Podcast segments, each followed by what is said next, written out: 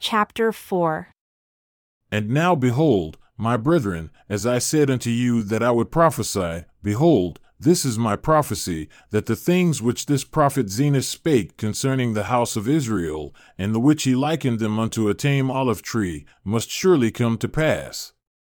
And in the day that he shall set his hand again the second time to recover his people, is the day, yea, even the last time, that the servants of the Lord shall go forth in his power to nourish and prune his vineyard.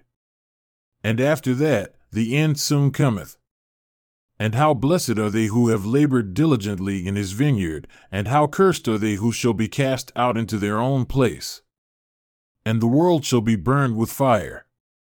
And how merciful is our God unto us, for he remembereth the house of Israel, both roots and branches, and he stretches forth his hands unto them all the day long.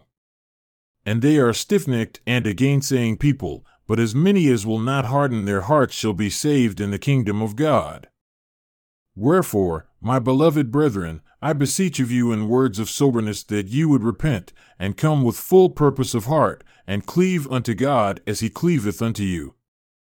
And while his arm of mercy is extended towards you in the light of the day, harden not your hearts. Yea, today, if ye will hear his voice, harden not your hearts, for why will ye die? For behold, after ye have been nourished by the good word of God all the day long, Will ye bring forth evil fruit that ye must be hewn down and cast into the fire? Behold, will ye reject these words? Will ye reject the words of the prophets? And will ye reject all the words which have been spoken concerning Christ after so many have spoken concerning him? And deny the good word of Christ, and the power of God, and the gift of the Holy Ghost, and quench the Holy Spirit?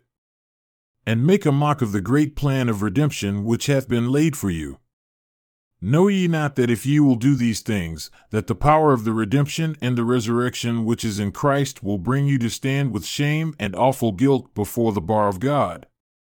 And according to the power of justice, for justice cannot be denied, ye must go away into that lake of fire and brimstone, whose flames are unquenchable, and whose smoke ascendeth up for ever and ever, which lake of fire and brimstone is endless torment.